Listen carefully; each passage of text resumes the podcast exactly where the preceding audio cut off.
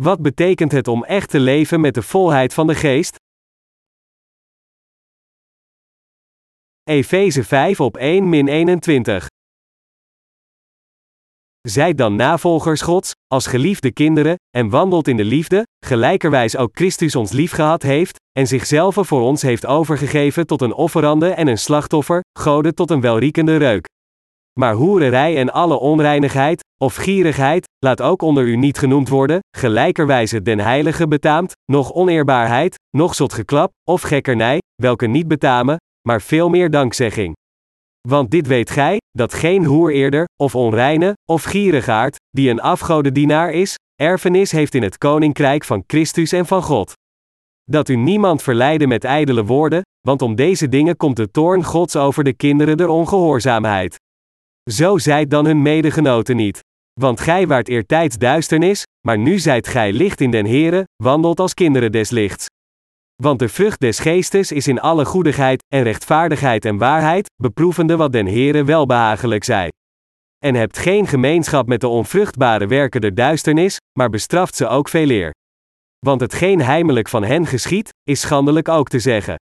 Maar al deze dingen, van het licht bestraft zijnde, worden openbaar, want al wat openbaar maakt, is licht. Daarom zegt hij, ontwaakt, gij, die slaapt, en staat op uit de doden, en Christus zal over u lichten. Ziet dan, hoe gij voorzichtiglijk wandelt, niet als onwijze, maar als wijze. Den tijd uitkopende, dewijl de dagen boos zijn. Daarom zijt niet onverstandig, maar verstaat, welke de wil des Heren zij. En wordt niet dronken in wijn, waarin overdaad is, maar wordt vervuld met den geest, sprekende onder elkander met psalmen, en lofzangen, en geestelijke liederen, zingende en psalmende den Here in uw hart, dankende te allen tijd over alle dingen God en den Vader, in den naam onze Here Jezus Christus, elkander onderdanig zijnde in de vreze Gods. Paulus werd een apostel van God door de roeping van Jezus Christus, en dientengevolge predikte hij alleen de wil van God als zijn apostel. Als een van de opzichters van Gods Kerk, was het ambt van Paulus uitgestrekt. De literaire dienst was een van zijn missieactiviteiten zoals we kunnen zien in al de brieven van Paulus. Paulus vreesde en eerde Christus vanuit het diepst van zijn hart. Zijn geloof in Jezus Christus stond centraal in zijn ambt. Hij predikte consequent dat Jezus Christus iedereen had gered van al de zonden van de wereld en iedereen gezegend had door het evangelie van het water en de geest. Als een trouwe dienaar van Jezus Christus, predikte Paulus onvermoeibaar de onmeetbare hoogte, diepte en wijdte van Christus, liefde totdat hij naar de Heer ging. De genade van God dat gemaakt is van zijn rechtvaardigheid. In Efeze hoofdstuk drie tot vijf, gebruikte de apostel Paulus het bijwoord, daarom, voortdurend om de rechtvaardigheid van Jezus Christus duidelijk en logisch uit te leggen. Deze rechtvaardigheid wordt geopenbaard door het feit dat Jezus Christus, God zelf, de troon in de hemel verliet, naar deze aarde kwam en ons van al de zonden van de wereld redde toen wij voorbestemd waren om te sterven voor onze zonden. Jezus Christus verdroeg een onbeschrijfelijk lijden om ons van de zonden van de wereld te redden met zijn rechtvaardigheid. Zoals een stil schaap voor zijn scheerder, Jesaja drieënvijftig vers zeven, droeg hij stilletjes al onze zonden door het doopsel dat hij ontving van Johannes de Doper voor God de Vader, en toen triomfeerde hij over de dood. Hij is onze verlosser geworden door gedoopt te worden door Johannes de Doper en weer van de dood te verrijzen. Wij hebben nu de ware zaligmaking bereikt door in de rechtvaardigheid van Jezus Christus te geloven, die kwam door de evangelische waarheid van het water en de geest, want hij heeft ons allemaal, zijn gelovigen, gezegend om deze ware zaligmaking te bereiken. Dat is waarom de apostel Paulus in zijn tijd aan iedereen predikte om gered te worden door geloof door de rechtvaardigheid van Jezus Christus, de Zoon van God de Vader. Beseft u hoeveel God de Vader van ons houdt door Jezus Christus? We komen dit te weten omdat de apostel Paulus ons in concreet detail leerde hoe Jezus Christus ons de zegeningen van zaligmaking heeft gegeven. Paulus sprak er ook over hoe Jezus Christus ons gekleed heeft in zo'n prachtige glorie van het Koninkrijk van de hemel. Net als wij allemaal, was het met geloof dat Paulus gered werd in de liefde van Christus, en daarom door zijn brieven, probeerde hij zijn geloof van zaligmaking door te geven aan al de heiligen levend in de eindtijd, hen lerend dat hun leven vervuld moet zijn met de Heilige Geest. De apostel Paulus waarschuwt ons een oprecht leven te leiden. De apostel Paulus zei het volgende tegen de heiligen van Efeze, Zijt dan navolgers Gods, als geliefde kinderen, en wandelt in de liefde, gelijkerwijs ook Christus ons liefgehad heeft, en zichzelf voor ons heeft overgegeven tot een offerande en een slachtoffer, Gode tot een welriekende reuk, Efeze vijf op één min twee. We moeten inderdaad allemaal zo wandelen zoals Paulus ons hier vermaant, want in ons verleden waren we allemaal gedoemd voor de hel voor onze zonden. Om dergelijke slechte menselijke wezens zoals ons te redden, werd Jezus Christus naar deze aarde gestuurd door het lichaam van de maagd Maria volgens de voorzienigheid van God de Vader. Toen Jezus dertig jaar werd, moest hij al de zonden in onze harten overnemen door gedoopt te worden door Johannes de Doper. Christus moest daarom gekruisigd worden tot de dood, want hij had al onze zonden gedragen. Het was om zijn eigen bloed te vergieten als straf voor al de zonden van deze wereld dat Jezus Christus gedoopt werd door Johannes de Doper. Door het evangelie van het water en de geest door Jezus Christus te vervullen, heeft God de Vader ons allemaal die in deze waarheid geloven van elke zonde in de wereld voor eens en altijd gered. Hoe geweldig is het dat de Heer Gods overvloedige liefde aan ons heeft geschonken. Net zoals wij het evangelie van het water en de geest onophoudelijk prediken, predikte ook de apostel Paulus dit ware evangelie aan elk land van de bekende wereld. Om de heiligen van Efeze aan te moedigen om in zijn voetstappen te volgen, zei hij tegen hen, zijt dan navolgers Gods, als geliefde kinderen, Efeze vijf op één. Hoe kunnen we God dan imiteren?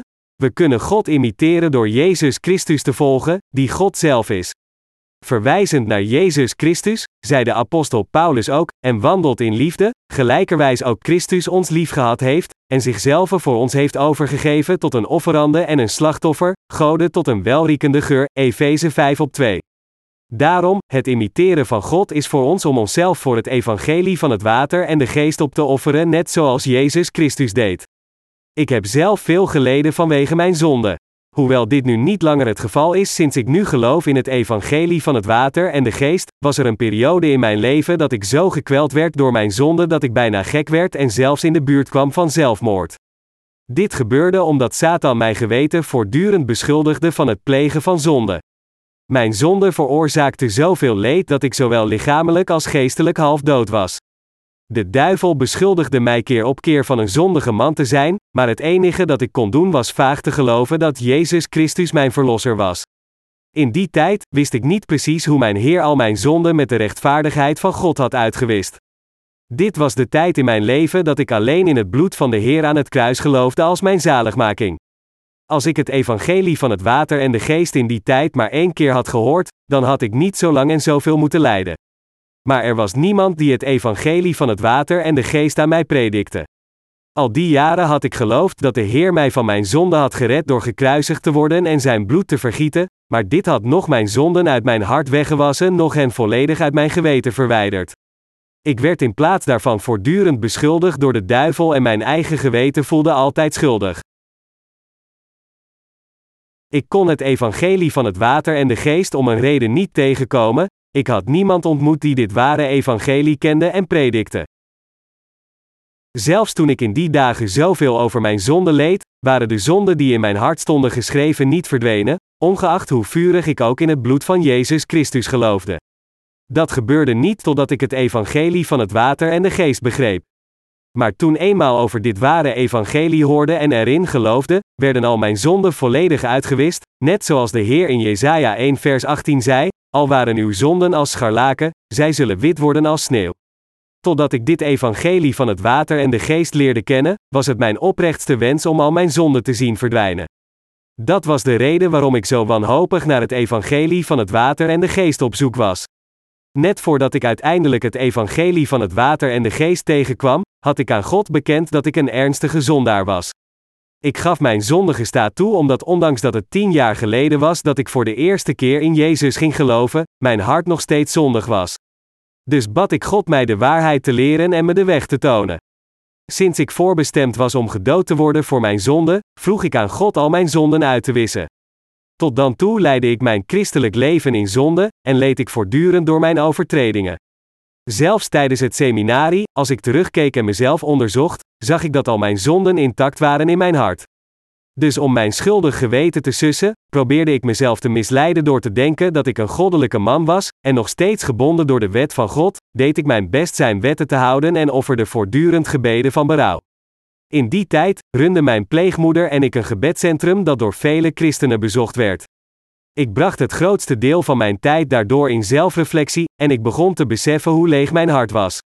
Als het regende had ik nog meer tijd om mijn hart te onderzoeken, en het drong tot me door dat ik in werkelijkheid geen geloof had in God. In tijden zoals deze zag ik mezelf buiten Jezus Christus staan en helemaal alleen in de verlaten wereld achtergelaten. Woorden kunnen niet uitdrukken hoe leeg ik mij voelde toen ik besefte dat Christus niet in mijn hart was. Dus verlangde ik ernaar Jezus in mijn hart te laten komen en in mij te wonen. Natuurlijk gebeurde dit ook al had ik ontelbare keren gebeden om Jezus Christus in mijn hart te ontvangen. Toen ik beleidde in Jezus als mijn verlosser te geloven, leek het alsof ik echt in Hem geloofde, en mijn geloof leek ook goed genoeg. Maar ondanks dit, bleven mijn zonden nog steeds intact in mijn hart. Ik realiseerde me dat mijn ziel eigenlijk helemaal alleen was achtergelaten in de wildernis. Als ik mezelf met mede-christenen omringde, leek het alsof mijn geloof goed was, en het voelde alsof ik een goed christelijk leven leidde ijverig getuigend over Jezus, echter als ik alleen was en mezelf eerlijk onderzocht, kon ik duidelijk zien dat Jezus Christus niet in mijn hart was en dat mijn hart alleen vervuld was met zonde. Het drong tot me door dat ik niet gered was van mijn zonde door de rechtvaardigheid van God, en dat verre van omarmd te worden in Gods armen, ik in werkelijkheid alleen was zonder God. Kortom, het was onbetwistbaar duidelijk dat ik een zondaar was voorbestemd om vernietigd te worden. Met het verstrijken van de tijd, begon ik me steeds vaker te realiseren dat ik een zondaar was, en als dit gebeurde probeerde ik er alles aan te doen om deze gedachte te laten stoppen, door hele nachten het woord van God te lezen tot het hardop bidden en zelfs door verschillende dagen te vasten. Echter, ondanks al mijn pogingen, iedere keer als ik probeerde mijn schuldig geweten te verzachten werd het me nog duidelijker dat ik een zondaar was die buiten Christus stond. Ondanks dat er in de Bijbel geschreven staat, gelijk Hij ons uitverkoren heeft in Hem, voor de grondlegging der wereld, opdat wij zouden heilig en onberispelijk zijn voor Hem in de liefde, Efeze één op vier, was ik nog steeds een zondaar voorbestemd veroordeeld te worden voor de hel.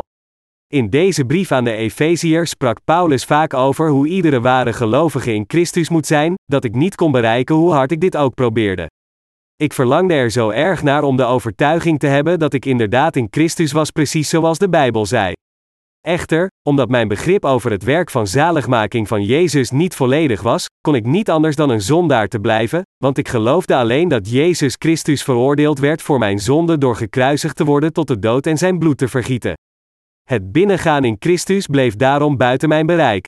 Ondanks dat ik in Jezus Christus als de verlosser van de mensheid geloofde, was ik nog steeds een zondaar totdat ik uiteindelijk ging geloven in het evangelie van het water en de geest. Anders gezegd, zolang als ik alleen geloofde in het bloed van het kruis, kon ik niet echt in Christus komen, want ik bevond me nog steeds in een zondige staat. Dus, ongeacht hoe vurig ik ook in Jezus als mijn verlosser geloofde, werd ik nog steeds gekweld als ik voelde dat ik buiten Christus stond. Hoe meer ik dit voelde, hoe meer dorst ik geestelijk kreeg, ondanks dat ik beleidde in Jezus te geloven, leefde ik feitelijk een leeg leven van geloof, want mijn hart had nog de Heilige Geest noch het ware woord van God. In die tijd leefde ik in de slechtst denkbare geestelijke toestand. Ondanks dat ik moedig schreeuwde als ik het bloed van de Heer aan het kruis aan anderen predikte, wanneer ik alleen was, wist ik dat ik zelf een ernstige zondaar was en niet echt in Christus gekomen was. Ik kreeg toen de gelegenheid om het evangelie van het water en de geest te ontdekken. Te midden van al dit lijden, kwam een gelegenheid voorbij om Mattheüs dertien over drie zeventien te lezen na het bijwonen van een herleving bij een komst. Toen ik deze passage las, realiseerde ik me uiteindelijk dat al de zonden in mijn hart doorgegeven werden aan Jezus Christus. Ondanks dat ik al die jaren zoveel geleden had over mijn zonden, leerde deze passage mij duidelijk dat al mijn zonden al doorgegeven waren aan Jezus Christus door zijn doopsel. Laten we hier kijken naar Mattheüs dertien over drie zeventien, toen kwam Jezus van Galilea naar de Jordaan, tot Johannes, om van hem gedoopt te worden. Doch Johannes weigerde hem zeer, zeggende, mij is nodig van u gedoopt te worden, en komt gij tot mij. Maar Jezus antwoordende, zeide tot hem, laat nu af, want aldus betaamt ons alle gerechtigheid te vervullen. Toen liet hij van hem af. En Jezus, gedoopt zijnde, is terstond opgeklommen uit het water, en ziet, de hemelen werden hem geopend, en hij zag den geest Gods nederdalen, gelijk een duiven, en op hem komen. En ziet, een stem uit de hemelen, zeggende, deze is mijn zoon, mijn geliefde, in den welken ik mijn welbehagen heb. Op die dag, op het moment dat ik deze passage las, kwam het Oude Testament en het Nieuwe Testament samen om het begrip aan mijn verstand te geven. Ik kon eindelijk het verband tussen het opleggen van handen dat uitgevoerd werd als offers werden geofferd in de tijd van het Oude Testament en het doopsel dat Jezus ontving van Johannes de Doper in de tijd van het Nieuwe Testament zien. De evangelische waarheid van het water en de geest zat hierin verborgen. Door de passage van Mattheüs dertien over drie zeventien in het Nieuwe Testament en het offersysteem van het Oude Testament, realiseerde ik me uiteindelijk wat het evangelie van het water en de geest was, en bevatte en geloofde ik in de echte waarheid van zaligmaking. Het evangelie van het water en de geest was de waarheid van zaligmaking verkondigd dat de Heer al zijn gelovigen perfect had gered door niet alleen mijn zonde te dragen, maar al de zonde van het hele menselijke ras voor eens en altijd door zijn doopsel, gekruisigd te worden en zijn bloed tot de dood te vergieten, en weer van de dood te verrijzen. Het was toen dat ik uiteindelijk het evangelie van het water en de geest vond, en dientengevolge kon ik een echt rechtvaardige man worden gered van al mijn zonden. Ik had tien lange jaren als een christelijke zondaar geleefd zonder het evangelische woord van het water en de geest te kennen. Mijn geloof was al die jaren nutteloos, en ik was tot dan een geestelijke blinde man.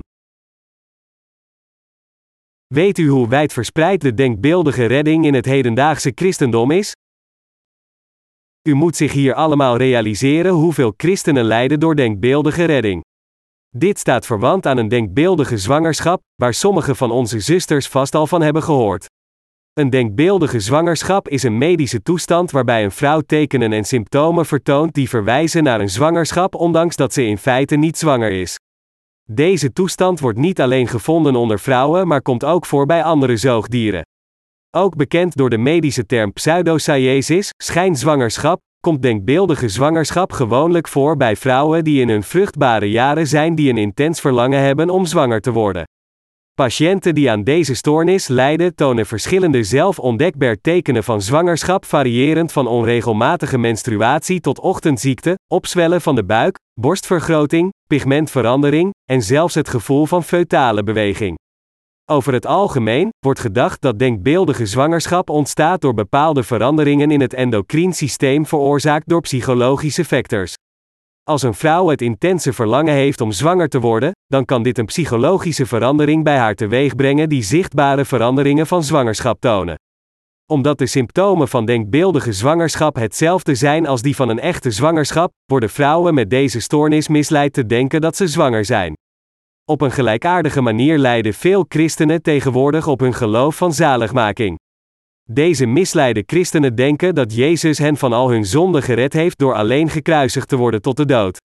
En omdat zij zo duidelijk in Jezus geloven, denken zij dat ze gered zijn geworden ondanks dat hun harten nog steeds zondig zijn.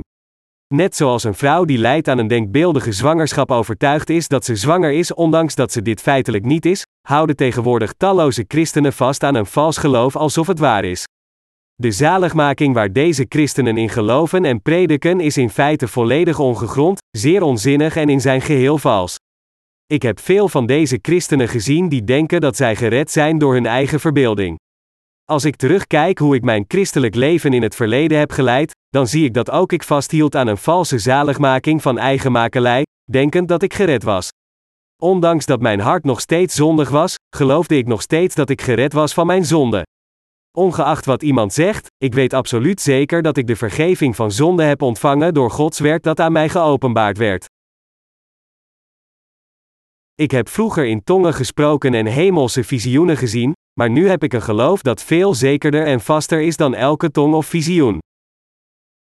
Toen ik mij in het begin bekeerde tot het christendom, kende ik het evangelie van het water en de geest niet en ik geloofde er ook niet in. Ik was in die tijd ziek en had een ernstige ziekte, en daarom was ik misschien emotioneel overweldigd als ik in de Bijbel las dat Jezus in mijn plaats gestorven was, voor zo'n slechte zondaar als mij. Natuurlijk was ik in die tijd volledig onbewust van het evangelie van het water en de geest, en dus was ik dankbaar dat ondanks dat ik moest sterven voor mijn zonde, Jezus mij gered heeft door gekruisigd te worden en zijn bloed tot de dood in mijn plaats te vergieten en weer van de dood te verrijzen. Dat is hoe ik ging geloven in Jezus, denkend dat ik op zijn minst al mijn zonde moest wegwassen voor mijn dood. Zodra ik geloofde in Jezus als mijn verlosser, was ik zo vurig voor hem dat ik het christelijke geloof meteen begon te prediken.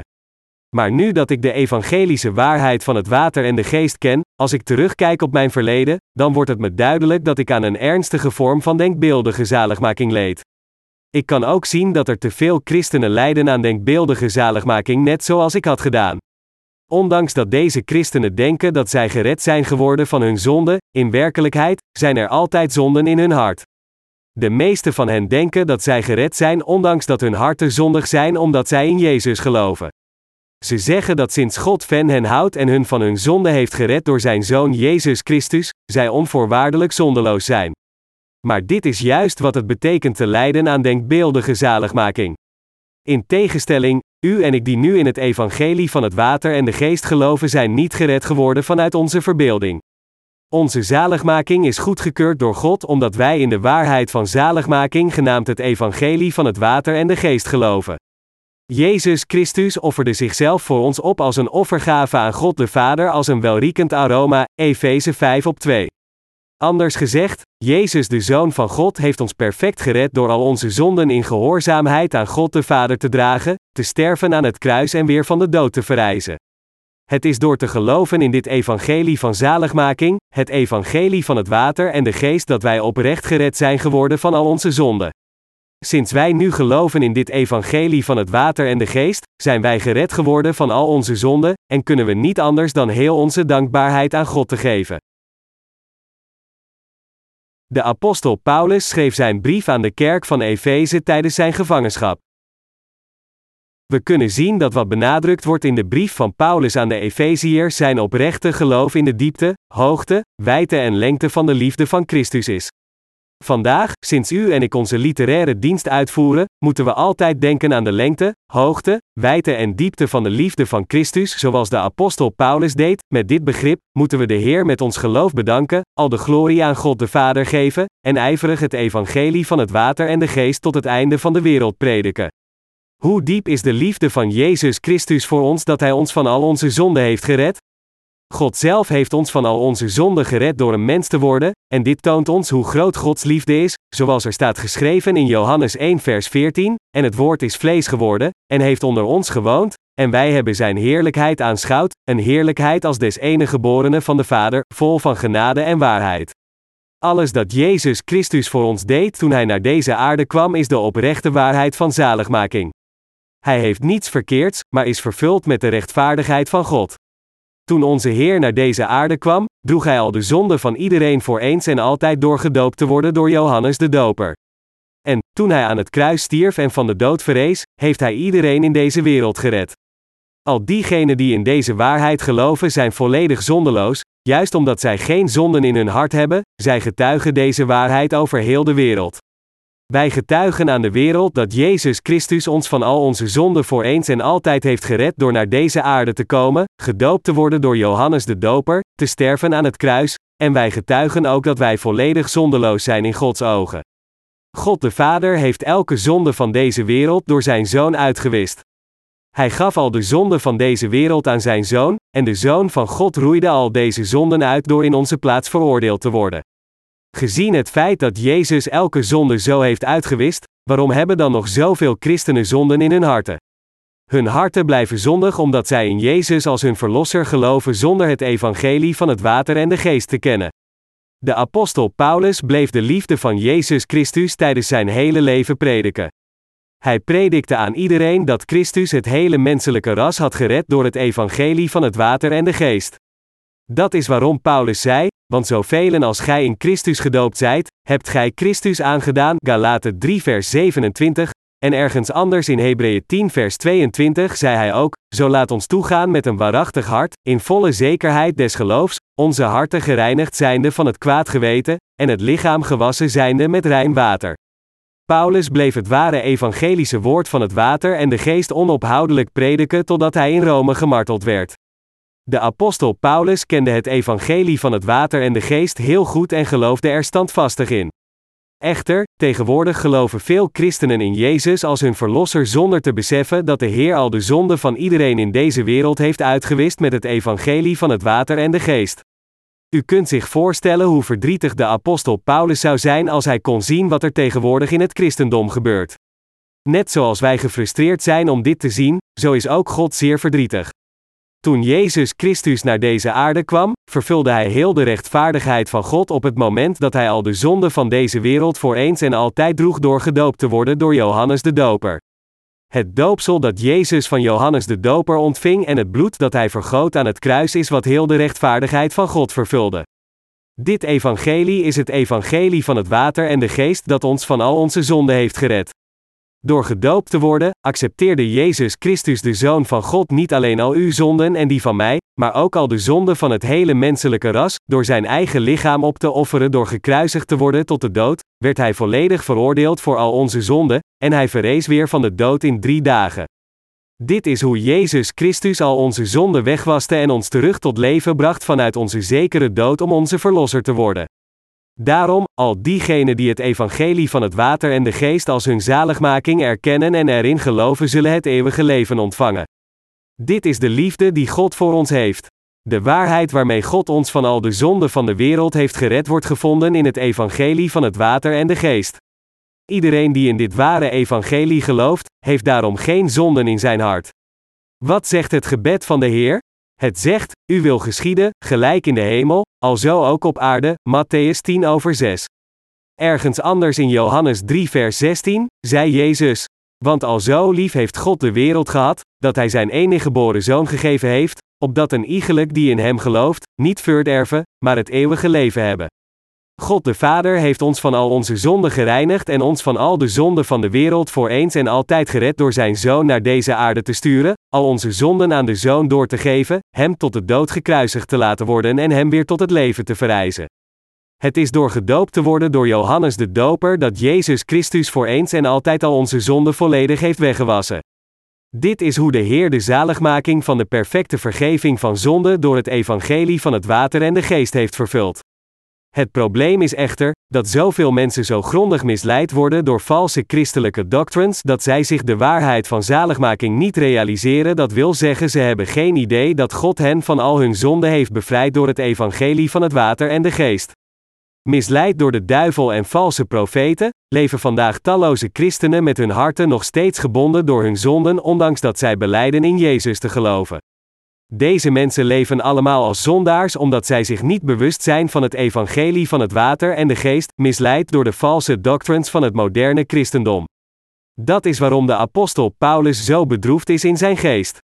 Door te spreken over de lengte, hoogte, wijdte en diepte van de liefde van Jezus Christus, vertelde de apostel Paulus ons dat sinds wij de liefde van Christus hebben aangedaan, wij niet langer volgens de lusten van de wereld dienen te leven zoals de goddelozen doen.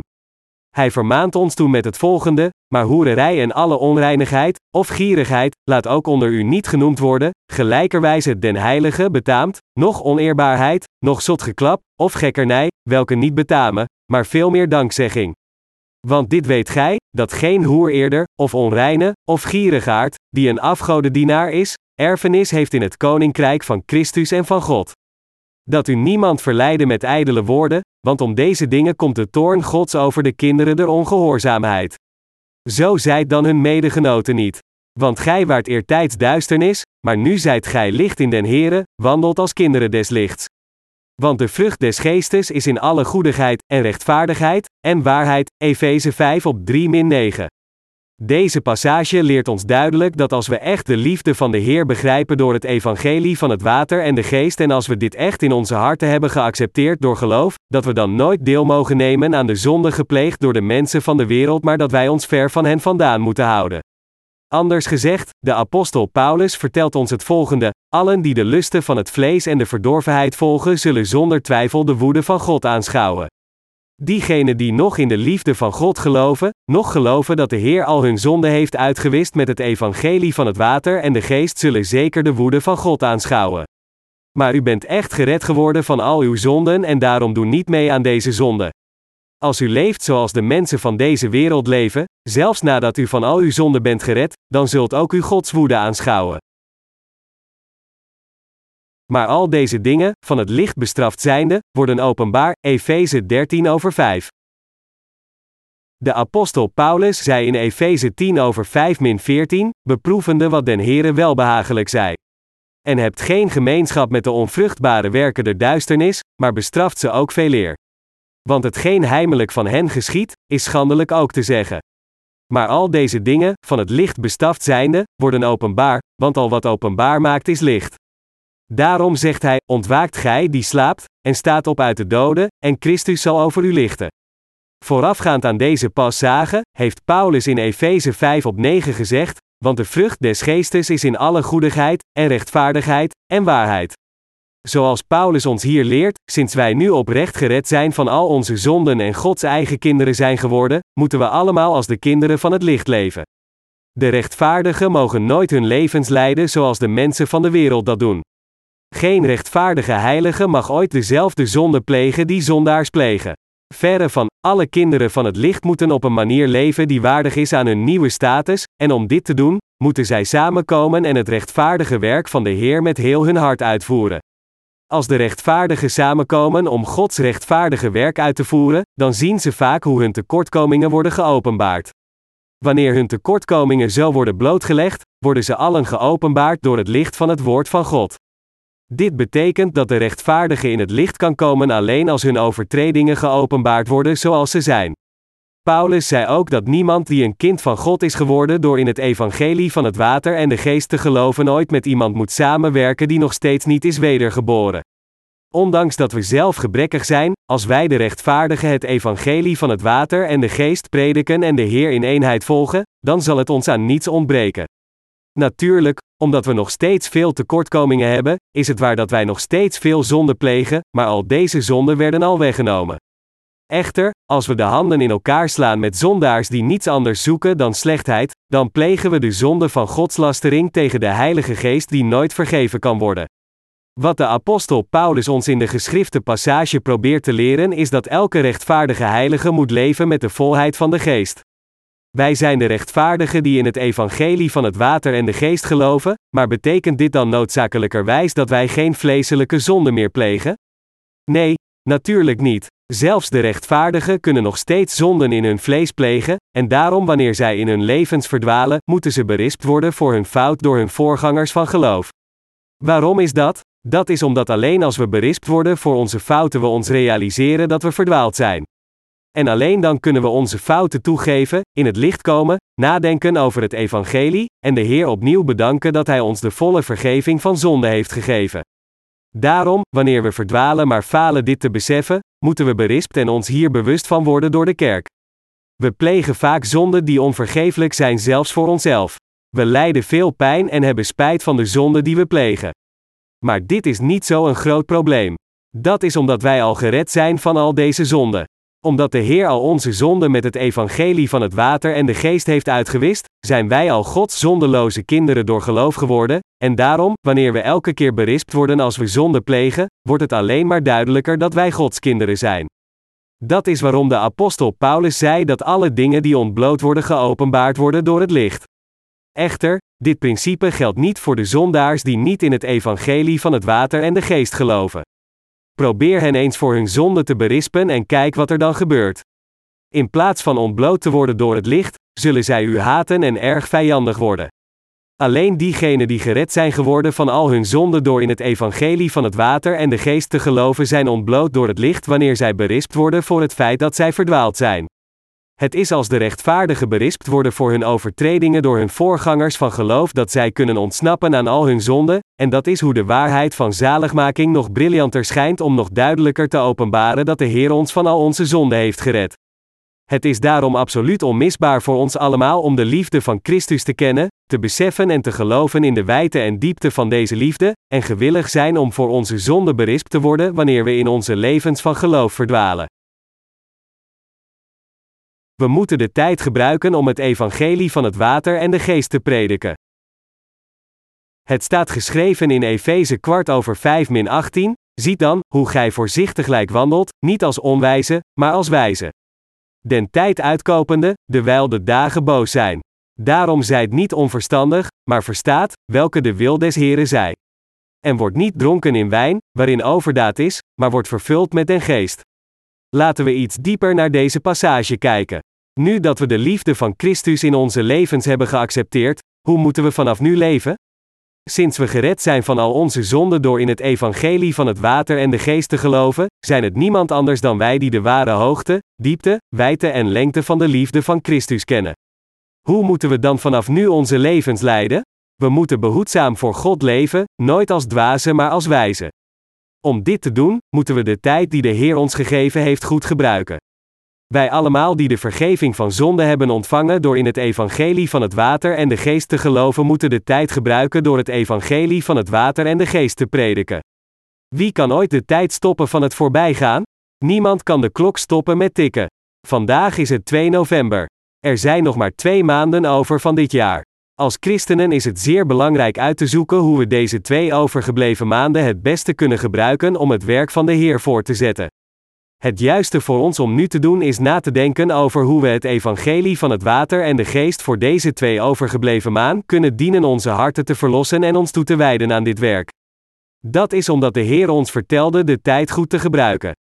Dat wij de tijd goed moeten gebruiken is voor ons nog noodzakelijker als diegenen die in dit tijdperk in het evangelie van het water en de geest geloven. Waarom moeten we de tijd goed gebruiken?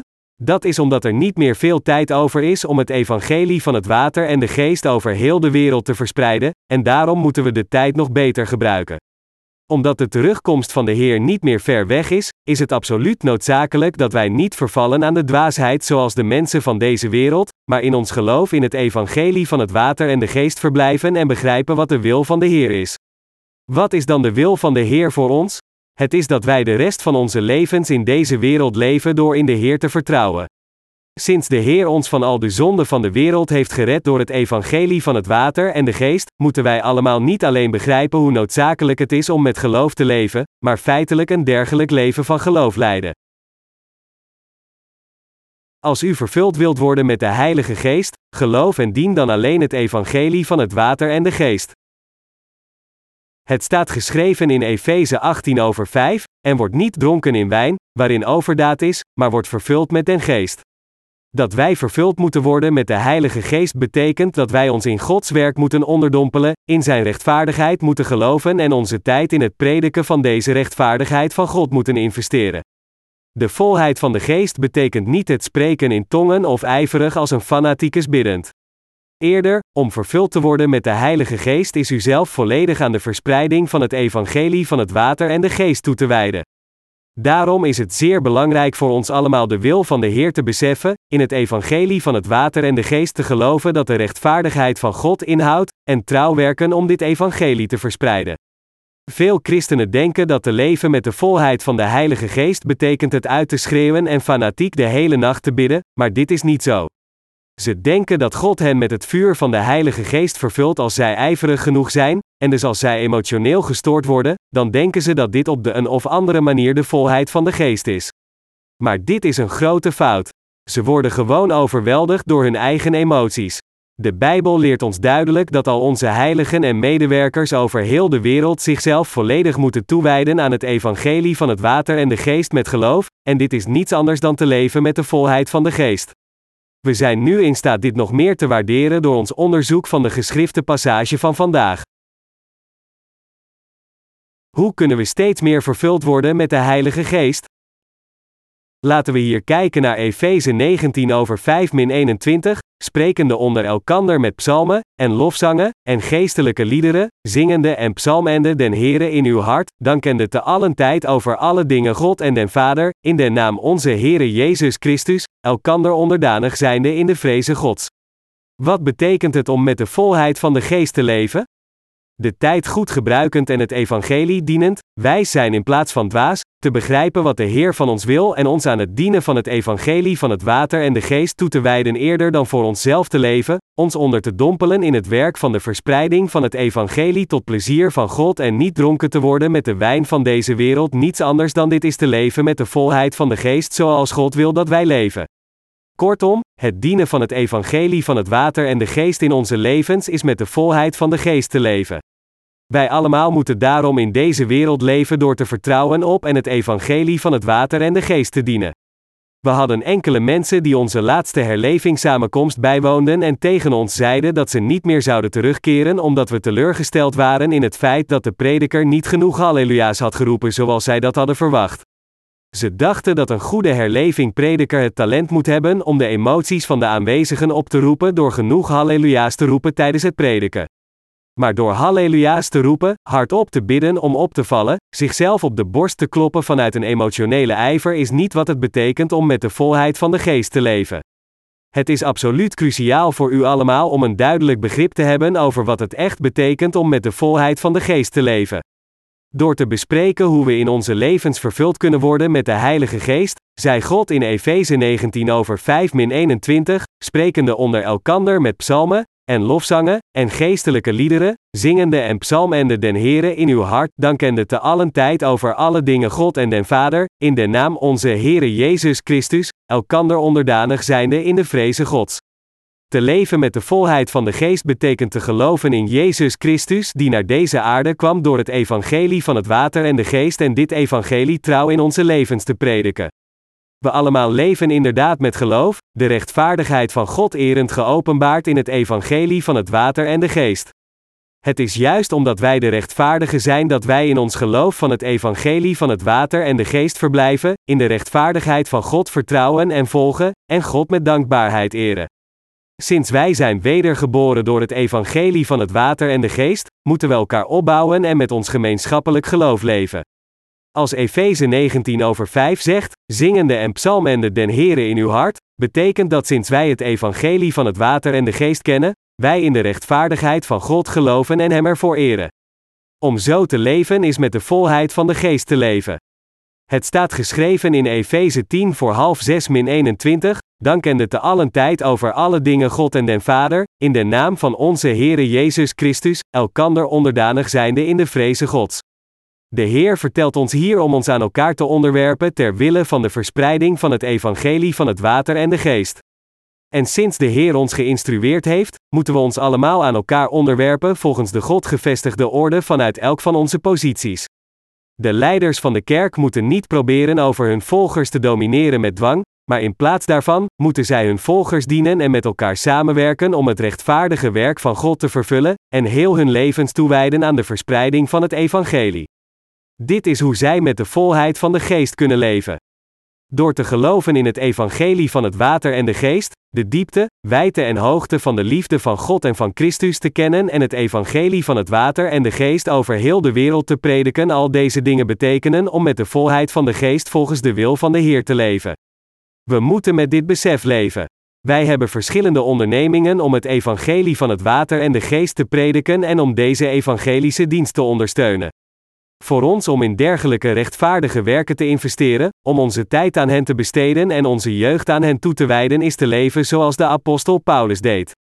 Paulus predikte het evangelie door tenten te maken om in zijn eigen noden te voorzien. We noemen dit de tentmakende dienst van Paulus, en de meeste van onze medewerkers onderhouden zich door bedrijven te leiden en feitelijk zelf te werken.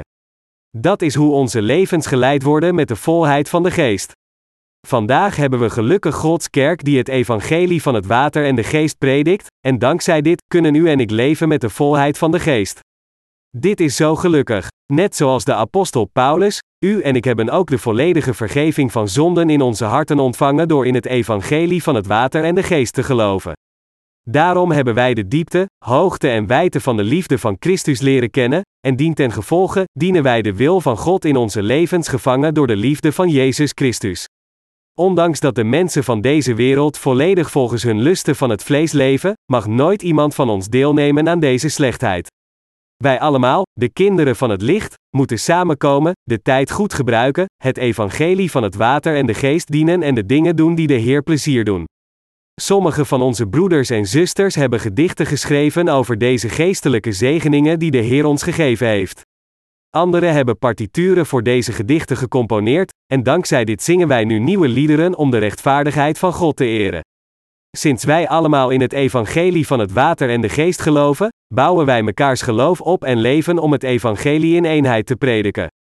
Dat wij zo leven voor dit evangelie van het water en de Geest door in dit evangelie te vertrouwen betekent dat wij inderdaad in God verblijven en met de volheid van de Geest leven. Dus geef ik mijn dankbaarheid aan onze God. De apostel Paulus moedigt ons aan de tijd goed te gebruiken nadat wij de vergeving van zonden ontvangen hebben, en hij gaf ons deze aanmoediging omdat er zoveel is dat wij moeten doen om het evangelie van het water en de Geest te verspreiden. Dat is waarom Paulus ons vertelde de tijd goed te gebruiken om dit werk uit te voeren. Ik ben zo blij en gelukkig dat wij ons nu volledig realiseren wat Gods wil naar ons toe is en dat wij met de volheid van de Geest kunnen leven. We zullen twee boeken over ketterij publiceren voordat dit jaar om is. We zijn ook van plan deel vier en vijf te publiceren in onze geestelijke groeiseries. Door deze boeken zullen talloze mensen over heel de wereld niet alleen hun vergeving van zonden ontvangen, maar ook gevoed worden. Er zijn al veel mensen die de vergeving van zonde hebben ontvangen, maar ik weet zeker dat nog meer mensen in de toekomst de vergeving van zonde zullen ontvangen. Zijn wij toevallig niet verontrust en gebonden door onze zwakheden van ons vlees? We hebben hier geen tijd voor. We moeten de tijd goed gebruiken en het evangelie van het water en de geest aan iedereen in de wereld prediken. Alleen als we deze roeping vervullen, kunnen de mensen van deze wereld gered worden van hun zonde. Natuurlijk, of zij luisteren naar het woord van God gepredikt door ons, en erin geloven, en dus de vergeving van zonden ontvangen, ligt helemaal aan hen. Het enige dat wij doen is het evangelie te prediken en voor hen bidden. We kunnen hen niet met alle geweld laten geloven in het evangelie van het water en de geest. We vervullen gewoon onze plicht om het evangelie van het water en de geest te prediken en bidden voor hen om de vergeving van zonde te ontvangen. We moeten niet onze tijd verspillen zoals de mensen van deze wereld doen. Iedereen die echt de vergeving van zonde heeft ontvangen en een rechtvaardig persoon door geloof is geworden, verlangt ernaar te leven door in Jezus Christus te vertrouwen. Inderdaad, we leven in feite met het standvastige geloof dat de Heer al onze zonde heeft uitgewist met het evangelie van het water en de geest. Het is door in en de rechtvaardigheid van God te dienen dat wij in staat zijn op een manier te leven die God plezier doet en we laten de Heer volledig over elk aspect van onze levens heersen.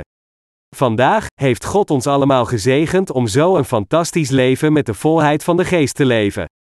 Dus geven we onze dankbaarheid aan God. We zijn zo dankbaar voor de zaligmaking en het geestvervulde leven dat God aan ons gegeven heeft, en wij zijn nog dankbaarder dat God ons gezegend heeft niet te verdwalen van dit goddelijke leven, maar altijd in Hem verblijven. Woorden kunnen niet beschrijven hoe dankbaar we zijn dat de Heer ons het evangelie van het water en de geest heeft gegeven.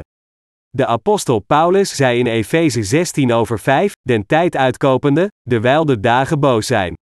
Erkent u dat dit huidige tijdperk slecht is? Zo'n tien jaar geleden heb ik u verteld dat het steeds moeilijker zou worden om het evangelie te prediken. Wat is er sindsdien gebeurd? Leven we feitelijk niet in een tijd dat het steeds moeilijker wordt om het evangelie te prediken? Hebt u de film Schindler's List gezien?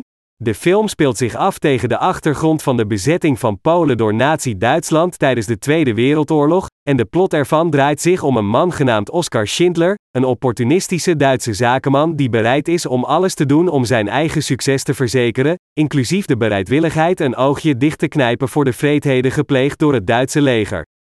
Schindler nam zijn toevlucht tot allerlei nare dingen om een fabriek in een Poolse stad over te nemen, lid te worden van een nazi-partij door de Duitse militaire functionarissen die de leiding hadden om te kopen.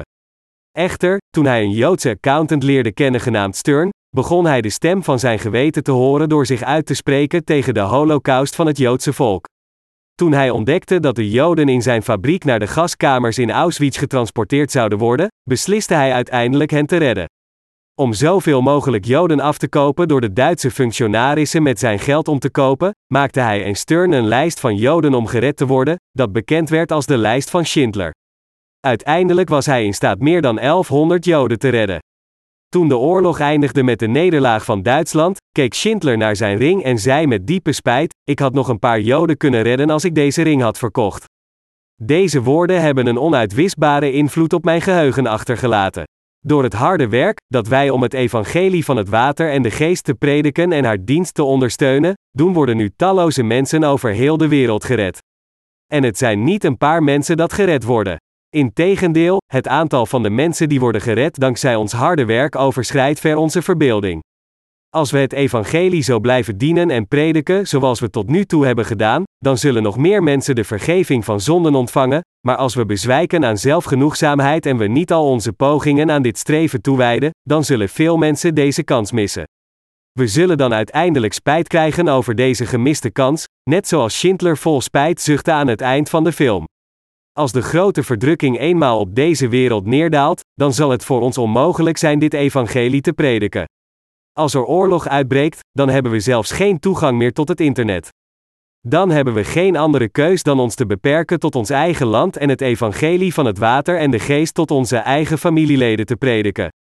Als dit gebeurt, dan zullen we veel spijt hebben en wensen dat we harder en ijveriger hadden gewerkt terwijl we dat nog konden. De tijd dat we niet meer in staat zijn om te werken zal gauw komen. Daarom blijf ik aan u en onze predikers benadrukken hoe belangrijk het voor ons allemaal is om Gods werk uit te voeren terwijl we dat nog steeds kunnen. Inderdaad, om het evangelie van het water en de geest te prediken, moeten we ons allemaal aan elkaar in de vrees voor Christus onderwerpen en met geloof leven in de Godgevestigde orde. We moeten nu op dit moment voor het evangelie leven, en niet later, want dit huidige tijdperk waar we nu in leven loopt naar het einde. Ik weet zeker dat u allemaal gehoord hebt over de ecologische problemen die de rivier de Amazone bedreigt. De Amazone is de langste rivier in de wereld, maar er wordt gezegd dat door recente droogtes de stroming drastisch is teruggebracht tot slechts een stroompje van zijn vroegere glorie. Als we horen dat de rivier de Amazone aan het opdrogen is door de droogtes en het Amazonewoud, ooit het grootste regenwoud in de wereld, vernietigd wordt, dan kunnen we zien hoe serieus de klimaatveranderingen zijn. Iedereen kan vermoeden door dergelijke verontrustende trends dat het niet meer zo ver weg is dat de planeet Aarde verwoestende hongersnoden, overstromingen, aardbevingen en epidemieën zal aanschouwen. Als we kijken naar het boek van Openbaring, dan zien we dat de Bijbel voorspelt dat een derde van al de bossen in de wereld zullen verbranden.